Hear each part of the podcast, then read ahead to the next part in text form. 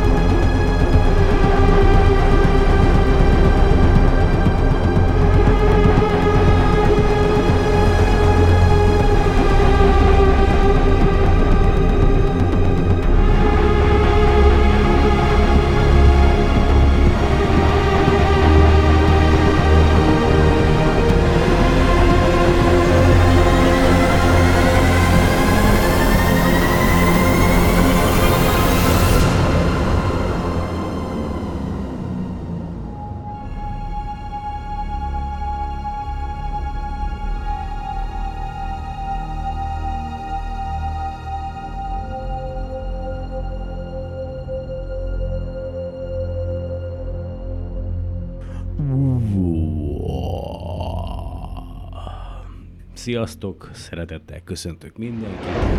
Ja, még egyszer, na mindegy, beraktam ide ezt a vust is, nem is érdekes. Szóval nincs semmi gond, srácok, csak ez a szokásos, elmaradhatatlan, bár egyre ritkábban előforduló, mi a fészkes frászt keresek én itt, és mi a fészkes frászért, mármint a világban, és mi a fészkes frászért csinálom ezt az egész ö, SolarPod ö, podcast esdit, meg ja, kb. ezek a kérdések vannak bennem, nincs semmi gond, meg mármint, hogy nagy, nagy gond nincs, de ez a, a fú, gyerekek, a fütyülőm tele van ezzel az egésszel. Mindegy, a podcast végére szántam egy, egy kis zenét, amit még nagyon, de nagyon régen, mikor elkezdett ilyen hiper-szuper videókat gyártani, Melody Ship akkor készítette, a What the Fuck uh, uh, Sound, ugye, de szerintem ezen lehet, hogy volt a podcast egy korábbi adásában, amikor hasonló hangulatom volt. Emlékezzetek vissza erre az időre, amikor még uh, anélkül tudtatok uh, híreket olvasni a neten, hogy uh, mindennaposak lettek volna a különböző műholdak uh, összeütközéseiről szóló hírek. Felment, ugye a legutóbbi adás óta felment egy, egy újabb Starlink adag, aztán néhány nappal ezelőtt jött a hír, hogy öröm és boldogság, a, a OneWeb csapata is felküldött, felküldött újabb 34 műholdat. Ugye tavaly februárban ment fel 6 műhold kísérleti jelleggel, ugye ez a OneWeb angol vállalat is azt a célt tűzte ki, hogy globális internet szolgáltatást nyújtson. Annyi a különbség a, a SpaceX Starlink és a, a OneWeb műhold flottája közt, hogy a, a OneWeb műholdjai kevesebben lesznek, 1000 körül lesz, vagy 1100-1200 körül a vége, a tervek szerint 650-nél már minden rendben lesz, és optimálisan fog majd menni az internetszolgáltatás, meg kicsivel azért, vagy hát inkább jóval magasabb pályán fognak keringeni ezek a műholdak, mint a mint a Starlink 500 kilométeres keringési pályája, ezek a OneWeb műholdak olyan 1200 kilométeres földfelszín feletti magasságban fognak keringeni. A tervek szerint mind a OneWeb és mind a, a Starlink idén már megkezdi a, a kísérleti kezdeti internet szolgáltatását, aztán még jön majd a, a Jeff Bezos is a, a projektjével lassan, szerintem az ő műholdjai is majd felkerülnek a bolygó körüli pályára, hiper, szuper, minden. Tehát tényleg ennyire, az a baj tényleg ennyire. Nem tudok erre mit mondani. Én is minden napjaim része az internet. Ö, én nem is értem, hogy hova akarnak még egyébként internet szolgáltatást nyújtani, ahová Alaszkába, meg, meg Afrika kellős közepére, vagy a, a déli sarkra, vagy, vagy én nem tudom. Ugye, tehát akkor, tehát hogyha, de nem ez a cél, csak a Lovetta a cél, mert ha mondjuk a, ha mondjuk csak azt szeretnék, hogy a, az olyan régiókban, ahol, ahol ugye nincs lefedettség, legyen internetszolgáltatás, akkor olyan műholdakat állítanának pályára, amelyek azokat a régiókat fedik le, amelyek ugye természetesen jelenleg is vannak, csak ugye nagy késések vannak a, a, a műholdas internet kapcsolatban, viszonylag nagy késések, mert ezek a műholdak, a, amelyek jelenleg a műholdas internetet szolgáltatják, elég nagy, hogy magas, távoli pályán keringenek, és azért van némi késés, természetesen még így is, hogy minden információ a fény sebességét megközelítő sebességgel halad.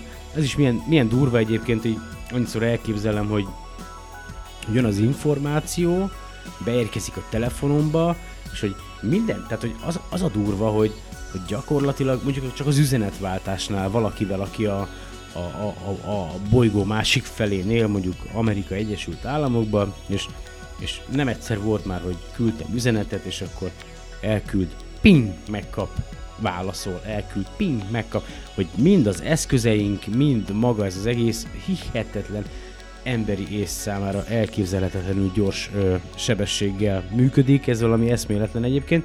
Ha már így visszatérünk, ugye, ha már így szóba került, ugye Jeff Bezos, ugye most éppen elvált, vagy elválik, vagy nem tudom mi a francia, vagy elvált-e már, úgyhogy a vagyonát megfelezi a volt nejével, feleségével, meg hát amúgy is egyébként az Amazon, ugye Jeff Bezos az Amazonnak a, az alapítója, nem igazán szeret adót fizetni, hogyha nyomon követitek esetleg az Egyesült Államokban az így név kósza híreket, akkor megjelenik, hogy azért már jó néhány éve, talán kettő, vagy lehet már három éve is nem fizet adót az Amazon, vagy hát ugye a Jeff Bezos vállalata, tehát így szereti elkerülni az adó fizetést, de ugye természetesen ő, ő, szeretnének ők is a, kereskedelmi űrutazási piacra belépni, ugye embereket felvinni a Kármán vonalig, aztán visszahozni őket épségben, ugye már a korábbi adásokban volt erről szó. Ja, úgyhogy van, van, történnek itt a dolgok, befejezte a működését a, a Spitzer űrteleszkóp, ugye 16 év után, Ö, most csak azért beszélek így címszavakban, mert igazából szeretném majd folytatni, ugye tudjátok, az élet más bolygókon 1968-ban megjelent könyv ö, vet, ugye szeretném folytatni. Na mindegy, jó, meg azt mondtam. Egyébként tele van tényleg a... Ah, nem, megfogadtam, hogy nem beszélek csúnyán. Úgyhogy tele van az, tudjátok mi. Úgyhogy hócipőm ki van ö, egészen. Aztán egyébként a, a Keops űrtávcső is ö, gyakorlatilag ugye kinyitotta idézőjelesen a szemét, ugye a, a műszereit egy védő burkolat védte, amelyet ugye 2020. január 8-án kapcsolták be, Jaj, mindegy, ezt gyorsan felolvasom, tehát a, a csillagászat.hu oldalon jelent meg a cikk, egyébként több más oldalon is szerintem. A 6 héttel a Keops indítása után, ugye tudjátok, ez az az űrtávcső, amely a már ismert, és a vagy a Kepler űrteleszkóp, vagy a földi megfigyelések által, vagy, elébe, vagy egyéb eszközök által felfedezett, a Földhöz viszonylag közelebbi exobolygókat igyekszik még jobban megismerni és karakterizálni, ugye be azonosítani. Tehát a lényeg az, hogy a Keops indítása után az ESA, ugye az Európai űrügynökség exobolygó vadász műholdja üzembe helyezésének egy fontos lépéseként kinyitotta fedelét 2019. december 18-a indulása óta gond nélkül és sikeresen zajlanak a projekten tervezett tesztek, műveletek is. Az indítás és korai keringési fázis hibátlanul befejeződött december 22-én, a műszer pedig először 2020. január 8-án kapcsolták be. Január végére számos épségvizsgálaton és kalibráció kommunikáción keresztül sikeresen bemutatta, hogy úgy viselkedik, ahogy várták, és készen áll az első fényre, idővel tehát elérkezett az igazság pillanata, 2020. január 29-én Közép-Európa idő szerint reggel 7 óra 38 perckor kinyílt a teleszkóp fedele, ez a visszafordíthatatlan művelet lehetővé tette, hogy a Keops először pillantsa meg az eget, és így természetesen kiemelkedően fontos pillanat volt a projekt csapata számára, akik évek óta dolgoznak a küldetésen. A Keops fő célja az olyan közeli fényes csillagok megfigyelése, melyek körül már nem tudjuk, hogy keringenek exobolygók. A küldetés során ezen bolygókat fogják figyelni, ahogyan a csillagok előtt áthalad haladva, és így fényének egy részét kitakarva, eddig soha nem látott pontossággal és precizitással tudják majd a méretüket meghatározni. Az exobolygó fedését rendkívül nehéz lehet kimérni, különösen a kisebb méretű bolygók esetén, a nagy, preciz... nagy precizitás elérése, melyre a bolygó tulajdonságainak meghatározásához szükség van, olyan megfigyelés technikai kihívás, melyet csak az űrből lehet teljesíteni, megbízhatóan működő műszerekkel és műholddal. A küldetés egyik kulcsfontosságú eleme egy 95 cm átmérőjű lemez, amely megvédi a Keops távcsövet a diffúz fénytől, valamint minimalizálja a nem kívánt fényszennyezést, mint például a Föld által visszavert napfényt. Ez a lemez, melyet egy kamera objektív sapkájához lehetne hasonlítani, megvédte a teleszkóp elejét a portól és vakító fénytől, például a napfénytől. A tesztelés, felbocsátás és a pályára állás első fázisaiban. A védősapka felnyitása a küldetés egyik kritikus lépése volt, melyet folyamatosan figyelemmel követtek, és ezért a fázisért felelős kutatócsoport tagjai is a Madridhoz közeli támaszpontjukon. A nyitó mechanizmus sikere egy emlékező fémötvezetből készült hengerrel körbevett, titán rögzítő csavartól függött, a henger felhevítve megnyúlt és eltörte a csavart, ezzel lehetővé téve, hogy a rugós zsanér kinyissa a fedelet és feltárja az égboltot a teleszkóp szeme előtt. A borító lemez innentől kezdve állandóan nyitott pozícióban marad majd. Francesco Ratti, az Európai űrügynökség Keops mérnökének elmondása szerint ez a fajta nyitási mechanizmus rendkívül megbízható, rengeteget tesztelték felszállás előtt és már más, korábbi űrmissziók során is használták, ennek ellenére idegörlő volt végignézniük, és mindannyian izgatottak, hogy a teleszkóp kinyitotta szemét az univerzumra. Nagyszerű, ez is tökéletes, aztán elméletileg ugye a podcast készítésé utáni reggelen tervezi felbocsátani az Európai űrügynökség a az úgynevezett Solar Orbiter napmegfigyelő űreszközét is, amely majd idővel néhány év múlva ugye bizonyos pályamódosításokat, meg egyéb ilyen-olyan kacifántos dolgokat kell művelni ennek az űreszköznek, hogy közel kerüljön a mi napunkhoz. A lényeg az, hogy majd ezek után, tehát hogyha minden rendben megy, és holnapi napon felbocsátják, fellövik, akkor megindul az útjára, és idővel csatlakozni fog majd a, a NASA-nak a Oh. Jaj, jaj, elfelejtettem. A, a Parker, a Parker, a NASA-nak a Parker napszondájához ugye úgy van, hogy a, a, a Parker napszonda az már folyamatosan egyébként végzi a kutatásokat, hogyha érdekel titeket, hogy milyen új felfedezései vannak a Parker napszondának, akkor látogassatok el vagy az űrvilág.hu oldalra és keresétek meg a cikket, vagy a csillagászat.hu oldalra, vagy pedig Facebookon az égen földön, föld alatt ö, tudományos oldalt, ezt már nagyon sokszor mondtam, Úgyhogy ezeken az oldalakon ö, elég sok ö, friss és ö, nagyon jól megírt cikket találhatok ebben a témában. A lényeg az, hogy a, a Parker napszonda az ugye folyamatosan ö, kering a nap körül, és minden egyes keringéssel egyre közelebb és közelebb és közelebb kerül.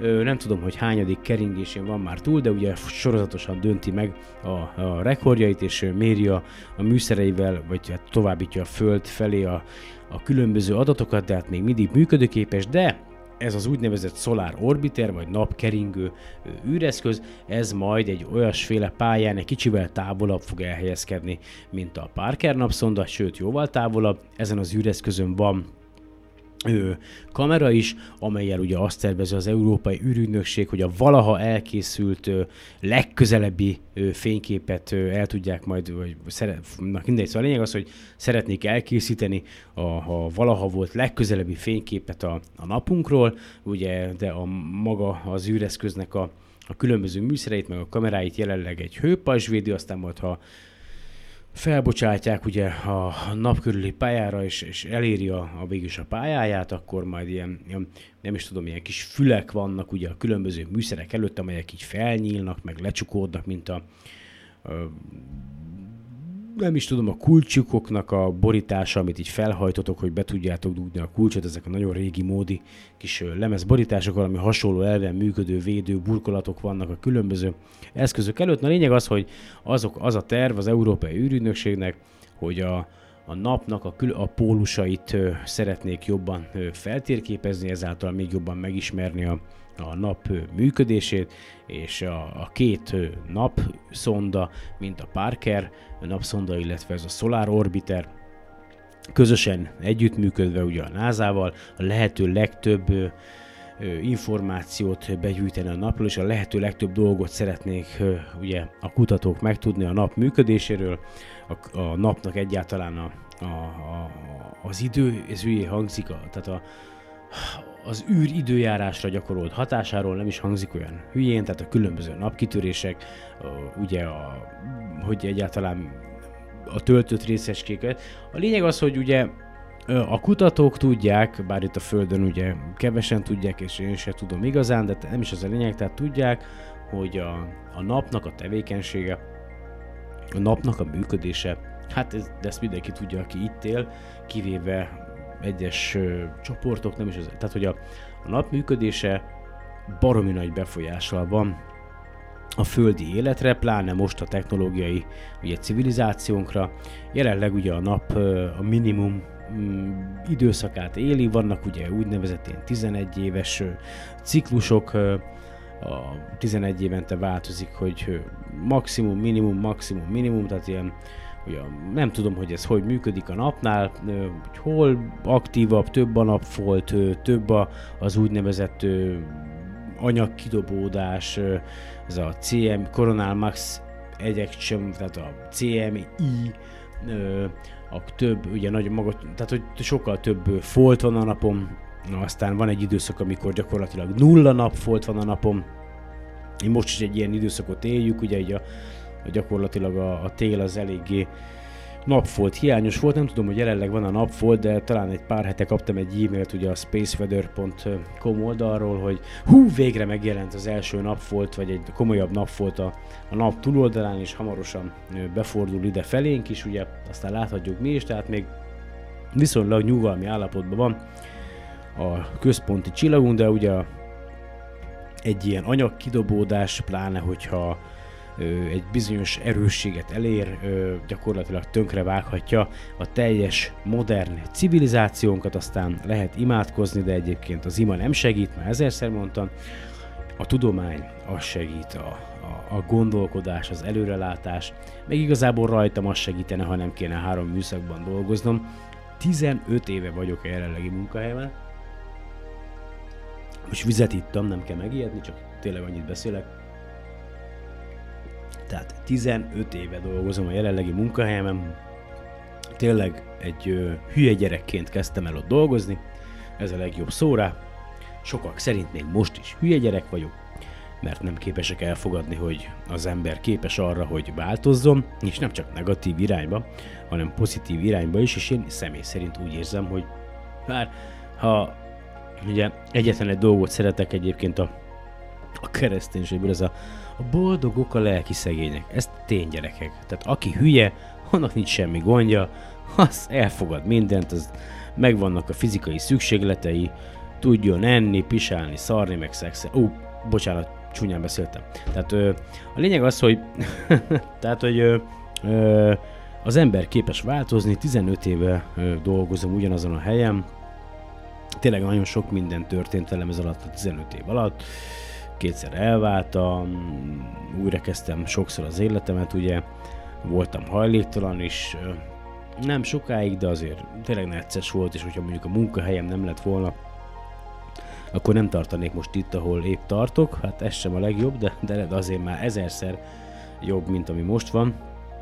És itt most nem a családomra gondolok, mert a lehetőleg csodálatosabb családom van, itt inkább a, a, az anyagi helyzetünkre gondolok. De a, tehát alapvetően az ember változik, de, de a, a, a hozzáállásom, a mentalitásom, az, hogy amilyen vagyok, az, az nem változott. Tehát, hogy hogy ugyanúgy megcsinálom a munkámat, odafigyelek arra, amit csinálok. Nem azt mondom, hogy tökéletes vagyok, hogy nem hibázok, mert mindenki hibázik, én is hibázok, egyébként már megint benne vagyok az időben, ne haragudjatok, majd folytatom a könyvet, csak szeretek pofázni, ha már újra itt vagyok végre, van lehetőségem podcastet készíteni.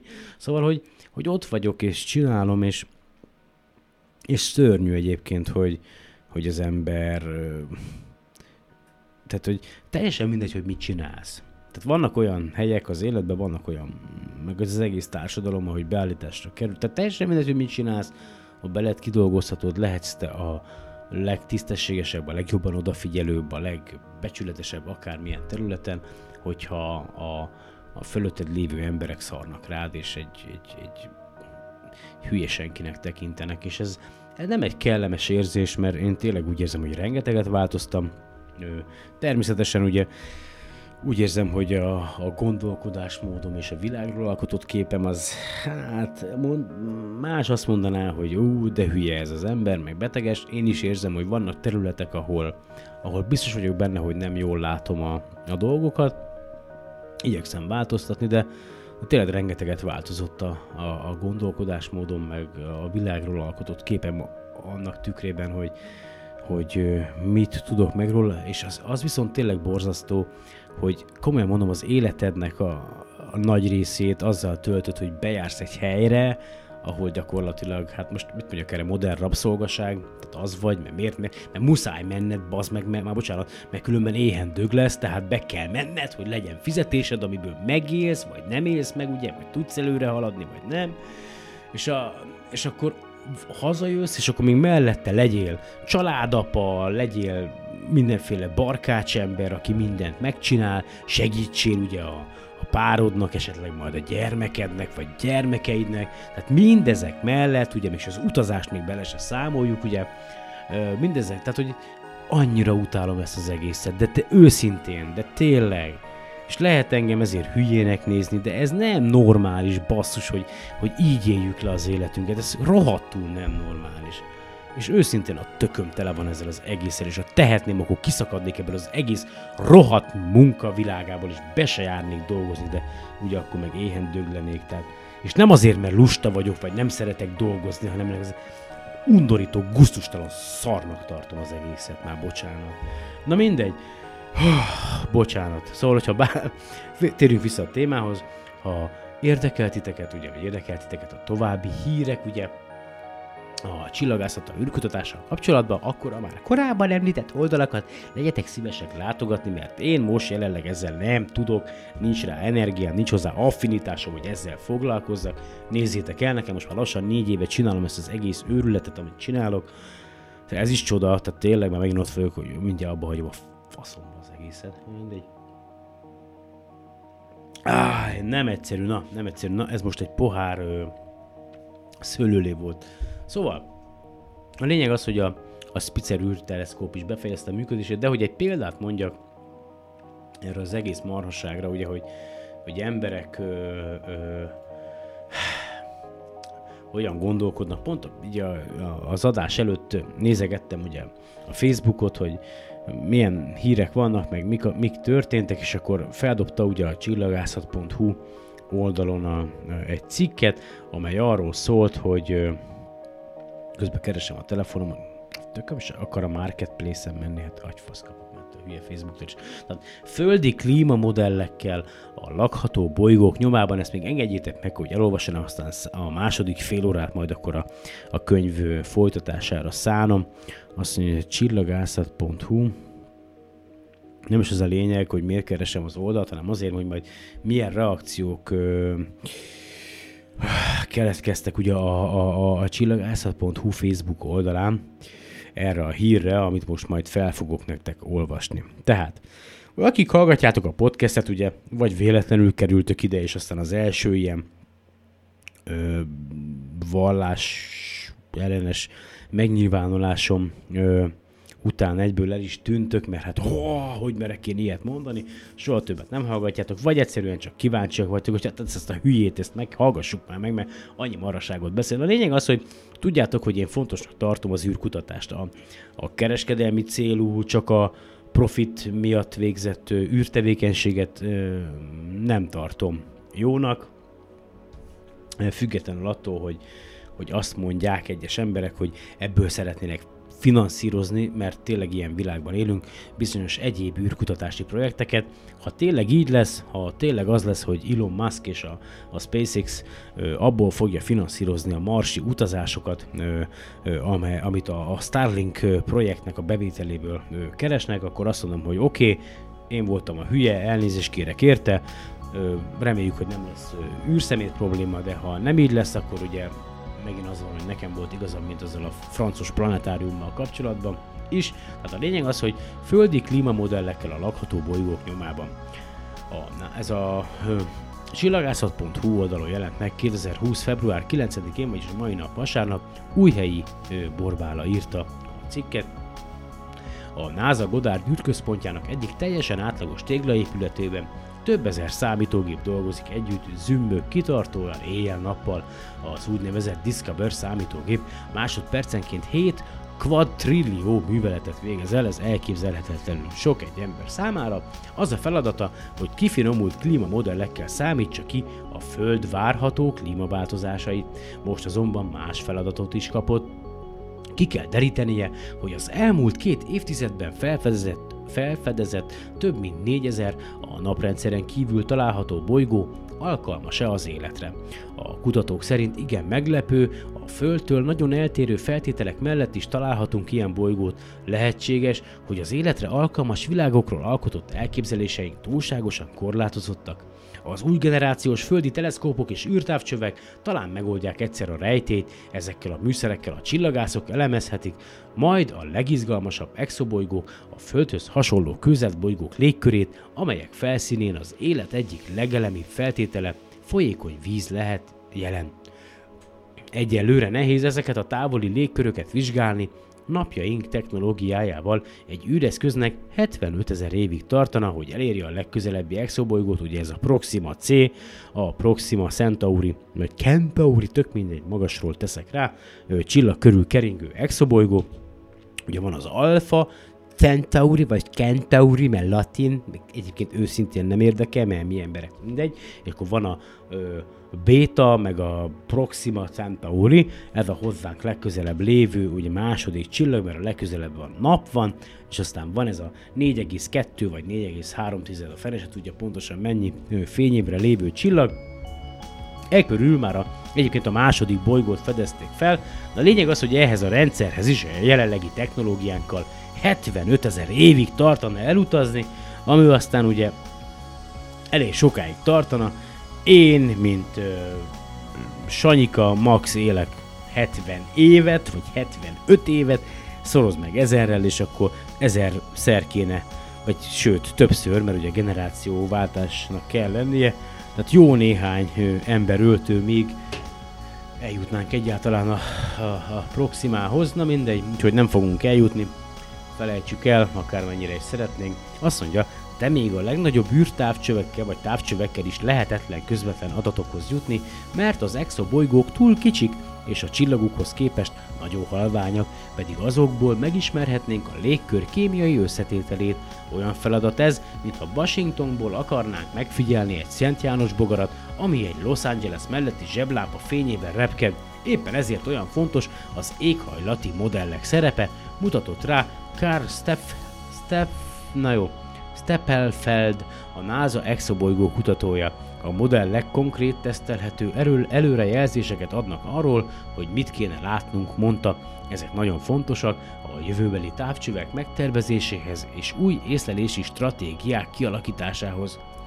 Induljunk ki a naprendszerből? Mármint ez egy kérdés. A kozmoszt vizsgáló nagy földi és űrtávcsövekkel a csillagászok elképzelhetetlenül sokféle távoli világot fedeztek fel. A kutatók hosszú időn át a naprendszerhez és a Földhöz hasonló rendszereket, égitesteket kerestek, ezeket ismertük, mondta Eliza Quant... Na jó, Quintana, komolyan mondom, nem mindegy, a NASA asztrofizikusa.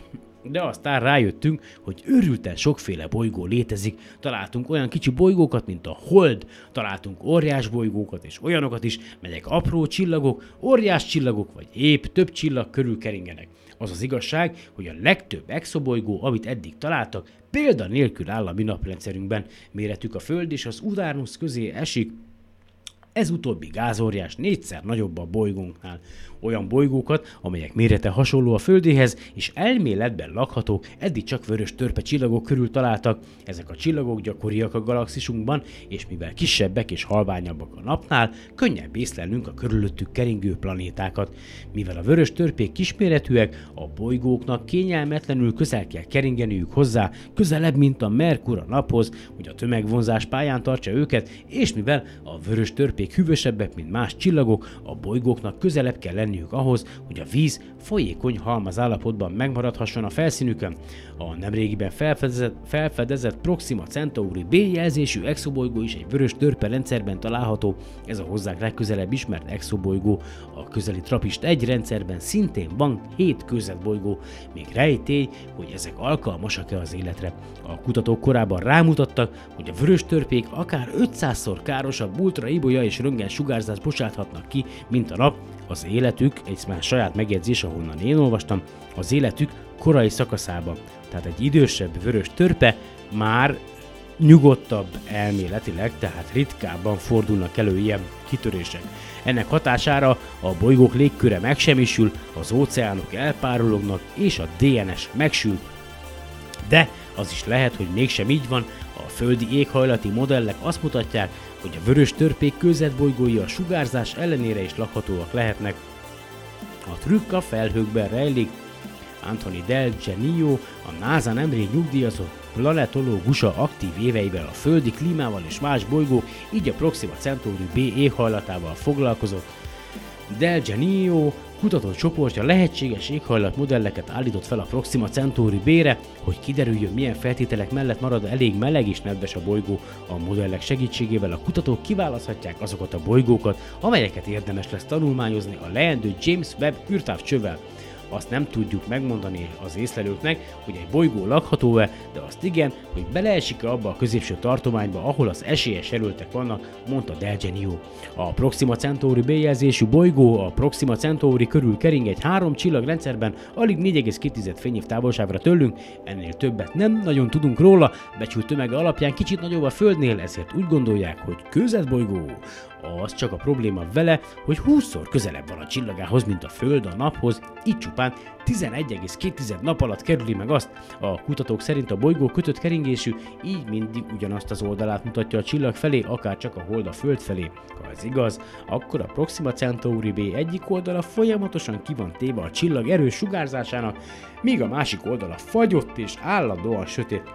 A körülmények egyik oldalon se felelnek meg az élet feltételeinek, de ugyanakkor az úgynevezett terminátor vonalon, ahol elválasztja az éjszakát a nappaltól, van egy ilyen sáv, ugye, ott elképzelhető egyébként, ez már csak saját megjegyzés, hogy vannak olyan ö, mozgások, időjárási viszonyok, hogy ö, lehetséges egyébként, hogy megfelelő hőmérsékletű a bolygón, na mindegy. Del Genio szimulációi azonban azt mutatják, hogy a Proxima Centauri B-hez hasonló jellegzetességekkel bíró bolygók is lehetnek lakhatóak, a felhők és óceánok kulcsfontosságú szerepet játszanak ebben, mondta Del Genio, a kutatócsoport tovább fejlesztett egy földklíma modellt, amelyet az 1970-es években alkottak meg, így jött létre a Rocky kötője 3D elnevezésű planetáris szimulátor, az, hogy van-e a Proxima Centauri B-nek légköre, még nyitott kérdés, amelyet remélhetőleg a jövőbeni távcsövek megválaszolnak. Geldenio csapata azonban arra jutott, hogy van.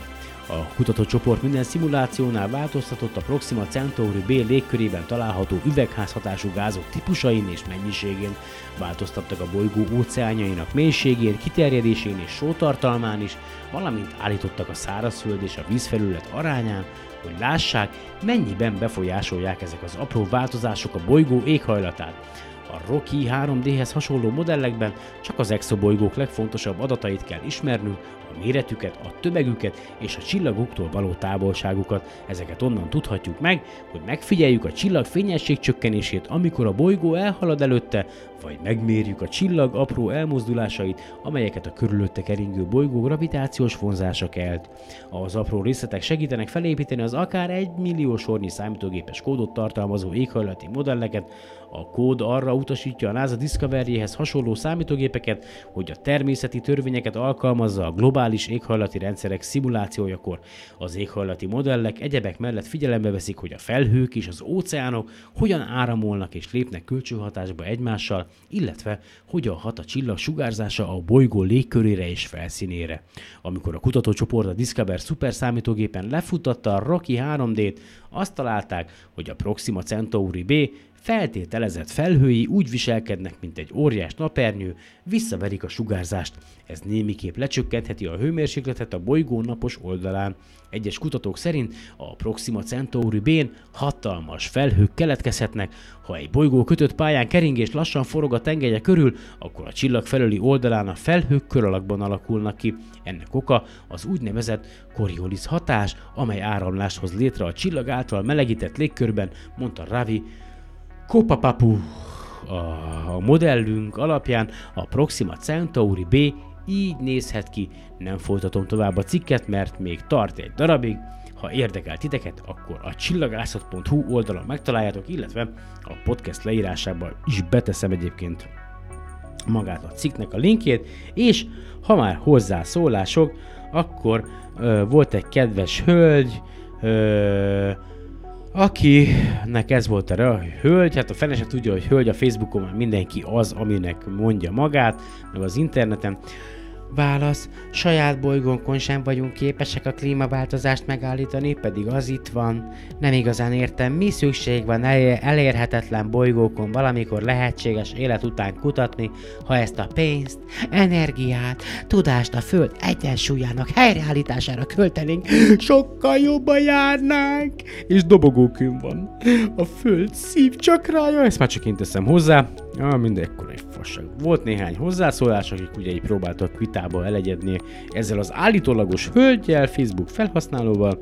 Én meg ugye megkérdeztem tőle, hogy dolgozott-e már bármilyen kutatási területen a hölgy, válaszolt a hölgy, mivel válaszolt? A tudományos kutatás szabadságának alapjai, mert szerinte a mai világban nincsen szabad kutatás, csak olyan kutatás van ezen a bolygón, amelyet az állam, minden, minden országnak az állama akar, szabad kutatás pedig nem létezik.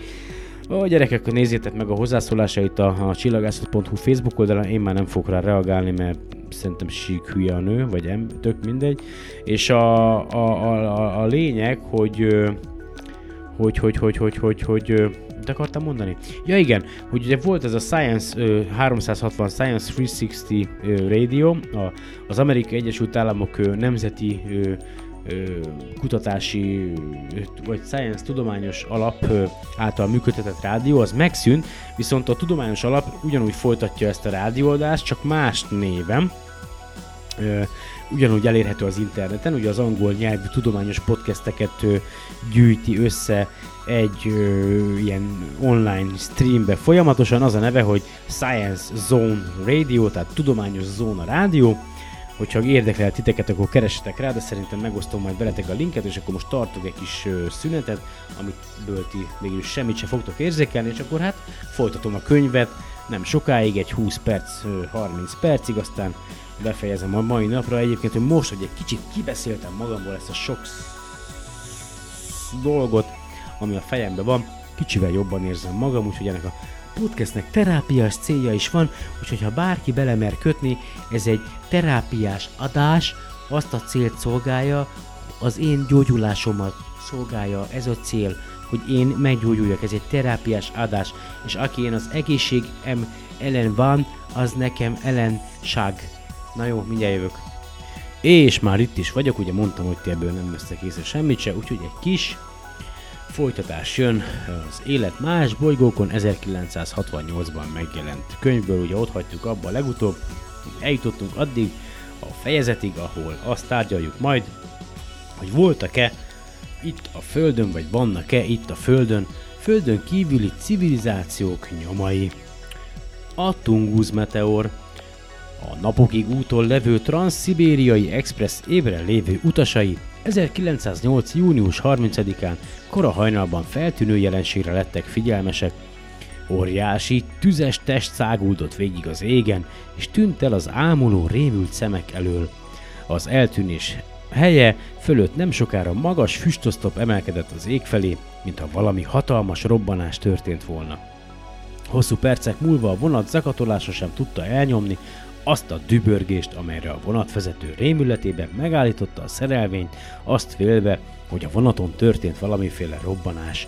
A fizikában járatosak pedig kiszámíthatták volna a robbanás füstje és hangja közti eltelt időből, hogy körülbelül 400 km zárójelben felkiáltó jel, zárójelben bezárva, távolságban történt ez az iszonyú erejű robbanás.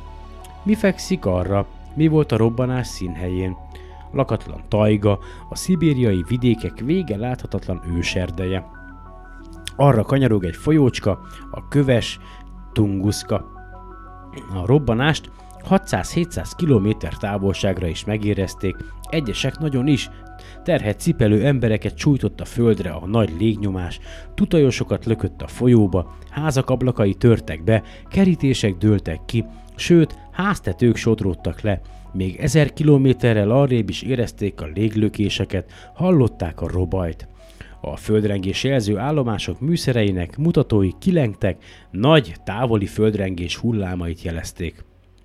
A meteorológiai állomások légnyomás mérői gyors és nagy mérvű légnyomás ingadozást mutattak. Németországban nem csak a közvetlenül körülbelül 5000 km távolságból érkező, hanem a Földet megkerülő, tehát 35 ezer km utat megtett lökés hullámokat is észlelték, amelyek több mint egy nap múlva érkeztek a légnyomás változást feljegyző barográfhoz. A csillagvizsgáló intézetekben igen kellemetlen meglepetés érte a csillagászokat, sok helyen az égből még a következő éjjeleneken is olyan világos, vagy bocsánat, sok helyen az égbolt még a következő éjjeleneken is olyan világos maradt, hogy fényénél akár olvasni is lehetett volna, és így természetesen nem lehetett csillagászati fénykép felvételeket készíteni. Az égbolt világosságának oka a nagyszámú úgynevezett világító felhő volt. Ezek 70-80 km magasságban elhelyezkedő, ritka, felhőszerű képződmények. Nem úgy alakulnak ki, mint a közönséges értelemben vett felhők, ilyen magasban általában nem kerül földi por és pára. Kivételt képezett 1883-ban egy hátsó indiai vulkáni sziget, a Krakatau egy részének felrobbanása, ekkor írtózatos erejű füstoszlop rontott a stratoszférába, a légkör 12 kilométernél magasabb rétegébe, több millió tonna vulkáni port csodorva magával.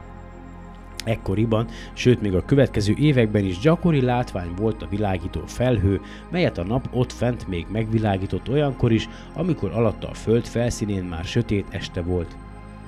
Ilyen elemi eredmű katasztrófának kellett történnie a köves Tunguszka felső folyása vidékén is, de ez esetben a katasztrófa okát nem a föld belsejében, hanem a földön kívüli világban kellett keresni. Kétségtelen, hogy a nagy robbanást meteorhullás, meteorbecsapódás okozta, a cári kormányzat kevés érdeklődés tanúsított a nagy, tudományos jelentőségű esemény iránt, és nem igyekezett feltárni pontos részleteit, az első világháború, majd a nagy októberi forradalom zajló eseményei között nem is került sor ilyen kutatásokra, csak 1921-ben indulhatott az első tudományos expedíció a meteor hullás vidékére, ez az első expedíció inkább csak előkészítése volt a későbbieknek, de valami tájékoztatást mégiscsak adott a 23 évvel korábbi eseményről. Az egykori katasztrófa helyét ugyan nem sikerült akkor még elérni az igen nehéz, mocsaras terep miatt, de kidőlt fák messziről is mutatták a robbanás iszonyú erejét. A Szovjetunió Tudományos Akadémiája 1927-ben már jól felszerelt expedíciót küldött a meteor hullás helyére, a tudósok megdöbbenve látták, hogy a tajga óriási fái mintegy 30 kilométeres körzetben teljesen és még 60 kilométerre is részben ledőltek.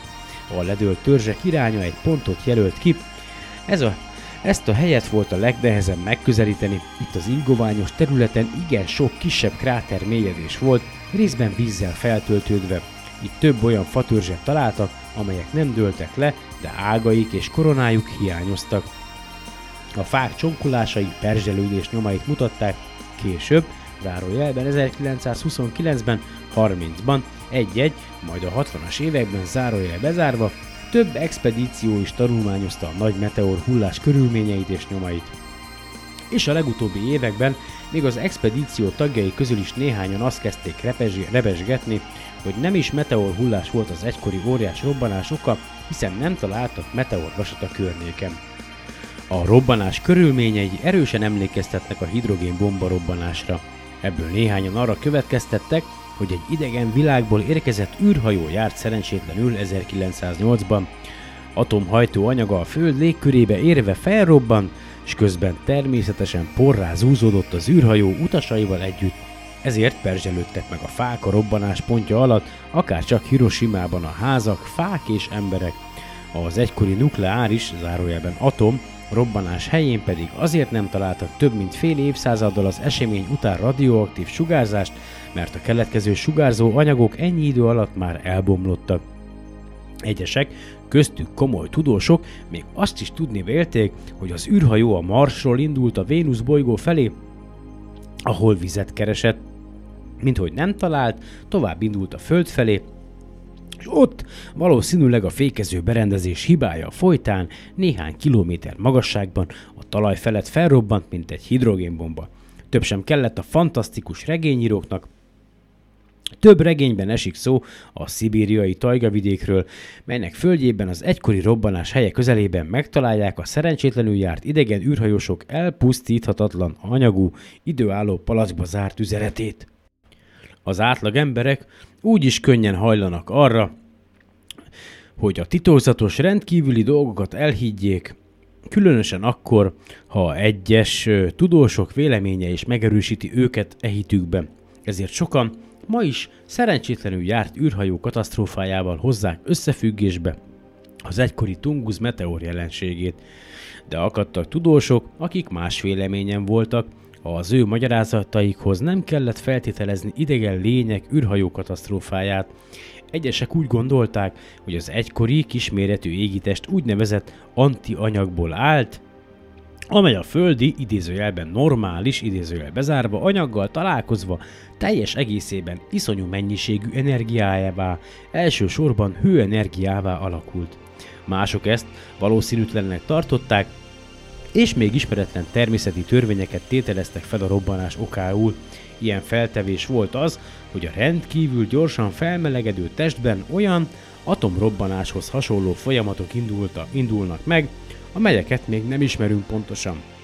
Mindenki tudja, hangoztatták ezek, hogy mi történik, ha egy liter 20 fokos vizet 100 fokra melegítünk, de senki sem tudja megmondani, mi történik akkor, ha ez a folyamat igen rövid idő alatt, például egy milliómod másodperc alatt zajlik le. Ki tudja, hát ha úgy felrobban, mint egy atombomba. A légkör sűrűbb rétegeibe igen nagy, több 10 km másodpercenkénti sebességgel érkező meteoranyag rendkívül gyorsan felmelegedhet, és így robbanás állhat elő. Ezek azonban Mint csak bizonytalan feltételezések voltak, végül a tudósok többsége a következő magyarázatot fogadta el a Tungus meteorral kapcsolatban. A Föld 1908. június 30-án valószínűleg nem meteorral, hanem egy üstökös szilárd anyagok törmelékéből álló magjával ütközött össze.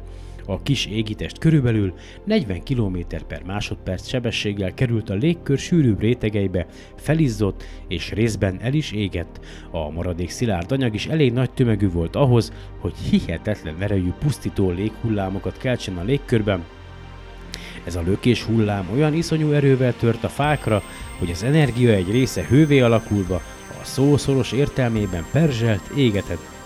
Maga a meteor vagy üstökös mag, illetve, ami megmaradt belőle, igen sok részre szakadva, nagy területen szétszóródott.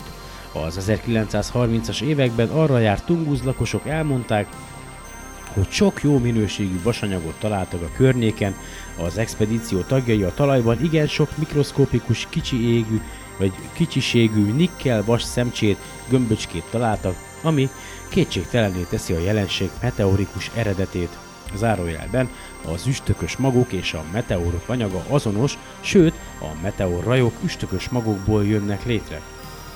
Ha az óriás meteor, kisbolygó vagy üstökös mag nagy része elérte volna a Föld felszínét, olyasféle sebet ütött volna rajta, mint az az óriás meteor, amely körülbelül 5000 évvel ezelőtt az észak-amerikai Arizona államban hullott le. Az ottani több mint egy kilométer átmérőjű kráter mélysége csak nem 200 méter. Az elfogulatlan tudományos vizsgálat tehát megcáfolta a Tungus meteóra vonatkozó űrhajó elméletet. Miért is gondoltak volna a feltételezett észlények a szibériai tajgára, mint megérkezési helyre? Ott legfeljebb egy néhány száz főnyi jávorszarvas csordát találtak volna, zárójelben, amely a lakosság szerint a közelben tartózkodott a katasztrófa idején és elpusztult zárójel bezárva. Bizonyosra vehető, hogy az értelmes lények nem a föld legzordabb, legelhagyatottabb vidékét keresik fel, ha meglátogatnak minket. Vannak azonban a Tungus meteor eseténél még sokkal képtelenebb elgondolások is arra nézve, hogy a távolabbi múltban már látogattak hozzánk távoli bolygók értelmes lakói. Ókori űrlátogatók nyomai az őstörténelem végtelen hosszú korszakaiból nincs semmiféle írásos emlékünk. Hát ha addig látogattak meg minket értem, értelmes lények, és hát ha még az ember megjelenése előtti millió és százmillió évek folyamán érkeztek a Földre idegen látogatók.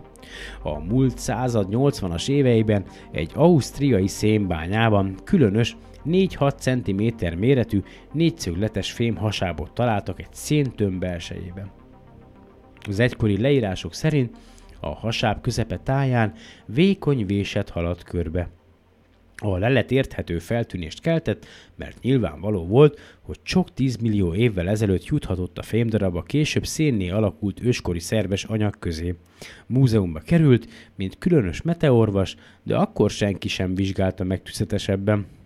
Ausztria német megszállása 1938 után a múzeumot Németországba telepítették át, a háború vége felé egy bombatámadás alkalmával az érdekes lelet és a múzeum többi értékeivel együtt elpusztult.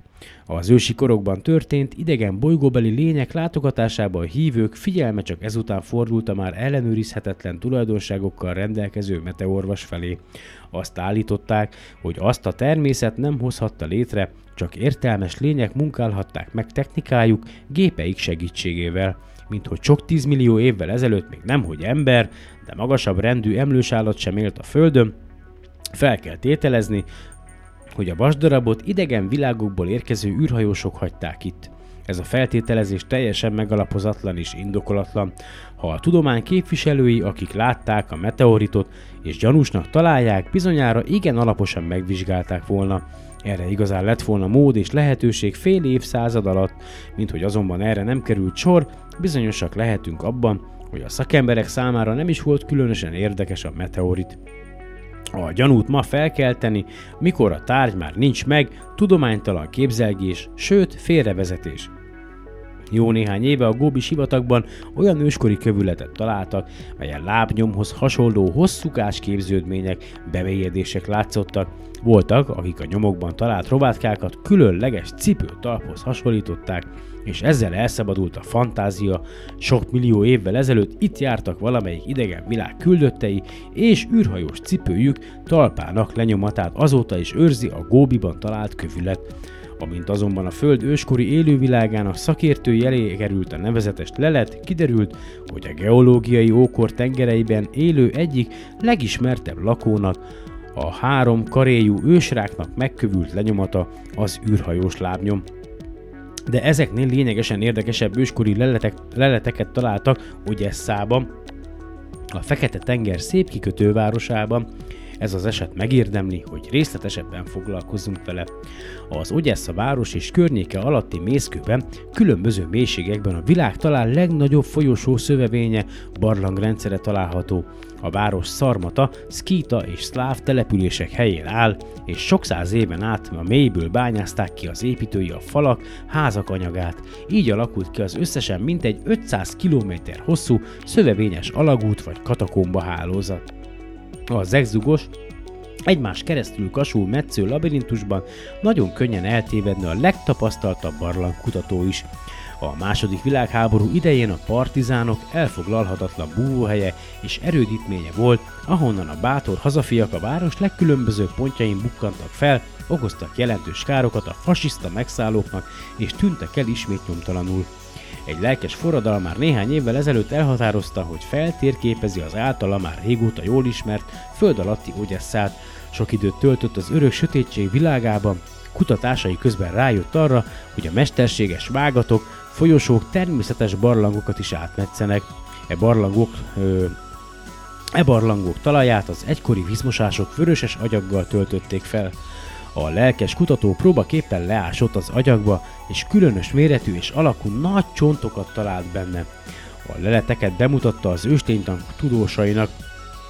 Ezek megállapították, hogy több mint egy millió évvel ezelőtt élt őskori struccok, tevék és hiénák csontjai. Felfigyeltek a föld alatti lelőhelyekre, és megindult a rendszeres ásatás. Némelyik csonton igen érdekes sérüléseket, csonkulásokat fedeztek fel, egy részük el volt vágva, másokon lecsiszolásokat, hornyokat és lyukakat lehetett látni, de nem tudták megállapítani, milyen csontbetegségek vagy kisebb rákcsálók okozhatták a különleges megmunkálásra emlékeztető sérüléseket a csontokon. A további ásatások során kisebb üreges csontokat találtak, pontos kör és négyzet keresztmetszetű lyukakkal, mikroszkópi vizsgálattal megállapították, hogy igen finom, apró eszközzel, minden bizonyal fém szerszámmal munkálták ki a lyukakat.